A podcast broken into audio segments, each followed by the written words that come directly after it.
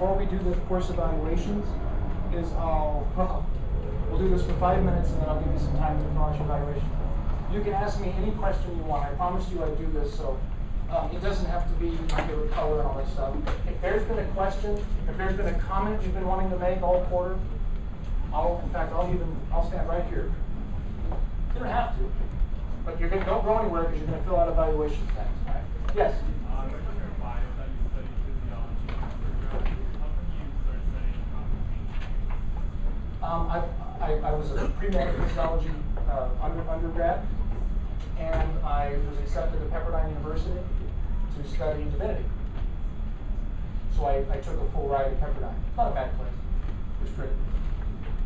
But I, but I, but I switched there. I wanted to help people.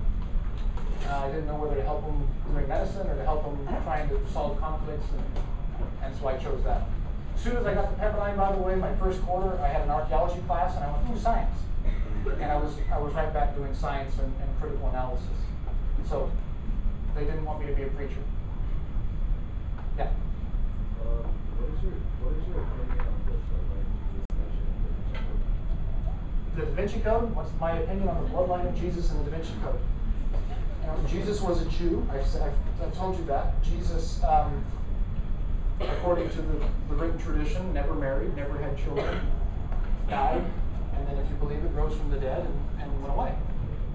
So, if, to me, if you're asking me totally personally, I don't care if he had kids or not. If he got married and had kids, great. If he didn't, great. But That's not what's in the, the historical tradition. And again, you saw, you've seen all the, the historical evidence, archaeological evidence we have for Jesus. You, you believe the story or you don't believe the story. Yeah. Would you consider yourself a religious person? Ah, good. This is usually the first question I get. Would I consider myself a religious person? Yes. Let's take a vote. How many of you think I, I just gave away? How many of you think I'm atheist? How many of you think I'm agnostic of some sort, religious but not in a particular religion? Anyone? Anyone? Yeah, some of you. Okay. How many of you think I'm Muslim? No. Okay. Um, how many of you think I'm Jewish? Okay, good, fair. How many of you think I'm a Christian? How many of you think none of them want me?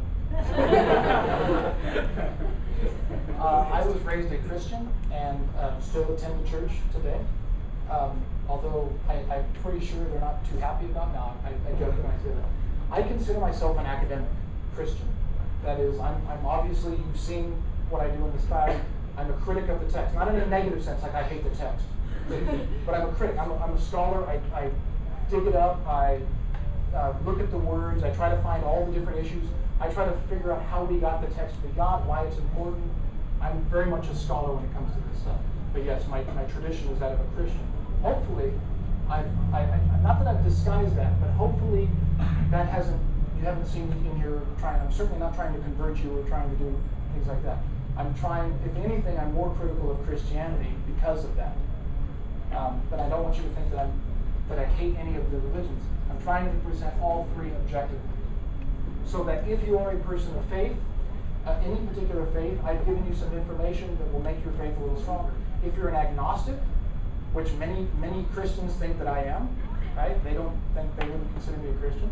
Um, uh, that uh, I've given you uh, some reasoning why it's such a big deal to everyone else. I'm a scholar when it comes to this stuff. I have no vested interest, at least in this classroom, of what you believe or, or your outcome or what you personally think. I want you to know the information. I want you to know the parts where the biblical claims are corroborated by the evidence, and I want you to see where the biblical claims and the Quranic claims are, are uh, contradicted by the evidence. Okay, let's do one in the back here. No? Okay, here. Ah, here, you already asked one. Go ahead. Um, Two more minutes. Uh, what does the tattoo on your right arm say? The tattoo on my right arm says Ahava, and it means love. Reminds me to do kind things with my right hand. so when you're from Fresno, it's it's very much this, you know, you mind your business, I'll mind mine.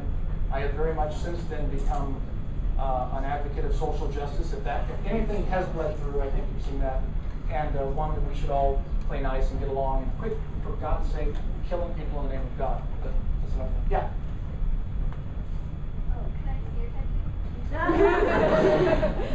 yeah, after. yeah.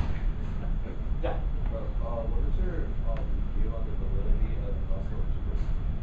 Uh, Gospel of Judah is a Gnostic document that uh, was thrown out by the um, early councils. It, it, was it was not considered. That said, um, you know, it's a story that says Judah was actually doing what Jesus asked him to do. Judah instead of being Judas, right? Judas, instead of being the traitor of Christianity, was doing exactly what Jesus asked him to do, so that there could be salvation and all that stuff. Yeah. What was your favorite biblical passage and why? If I say Jesus wept, will you laugh at me? No. Um, Second Samuel 7. Second Samuel 7. I'm a good Schniedewind student. Um, uh, there's a lot. I couldn't, I couldn't narrow it down. I like the problematic verses. I like a lot of Job. I like a lot of Kohelet or Ecclesiastes. I like the things that aren't orthodox. Surprise! I, I, I, I like the problematic texts. Couple more, yeah. Do you see a peace of? Yeah, I do. I'm, I'm as much as I'm a critic, and by that I mean a scholar, and as much as I point out all these things, I am very much an optimist. I do think there's a solution. I do think there can be. I, I, I do believe there can be peace. I think it's going to be our generation that's going to bring it about over there as well. A lot of it is just waiting until these old guys who fought a lot of these old battles die off, and the new generation, completely integrated with the internet and Twitter and all this other stuff that I'm trying to use in this class, say, you know what, You're, we're not that different. Why don't we just stop shooting at each other? I think it can happen. Yeah, I think we're close. I think we're closer than we think. Anything else? Yeah. Since you were raised religious, um, once you started studying religion, did it make your views deviate? or Yes. was it strict? Yeah. Uh, the question is, I was raised religious, but when I started studying this scholastically, did my views change? Absolutely. Absolutely. Um, we, I, we're out of time, and I don't, I won't get into the specifics. You're welcome to come by my office, and I'll tell you exactly what I think. But um, the whole concept of infallibility of the text and inerrancy of the text, I think, is one of the big problems, with at least with Christianity today there are lots of errors and problems in the text. That doesn't mean that it's not inspired, doesn't mean that it's not telling some kind of truth, but there's all kinds of problems. So, uh, also the historicity. I don't think that there was a six day creation. I don't think that there was a, a Noah's flood. I, you know, these are stories that were grafted in. I mean, I think that's, I think we evolved like science says we did. That doesn't mean that there's not a God. That doesn't mean that we shouldn't be kind to one another. All right, I've got to stop. Thank you guys so much for everything. Um, we're going to pass out something. We're going to pass out evaluations. Take some time.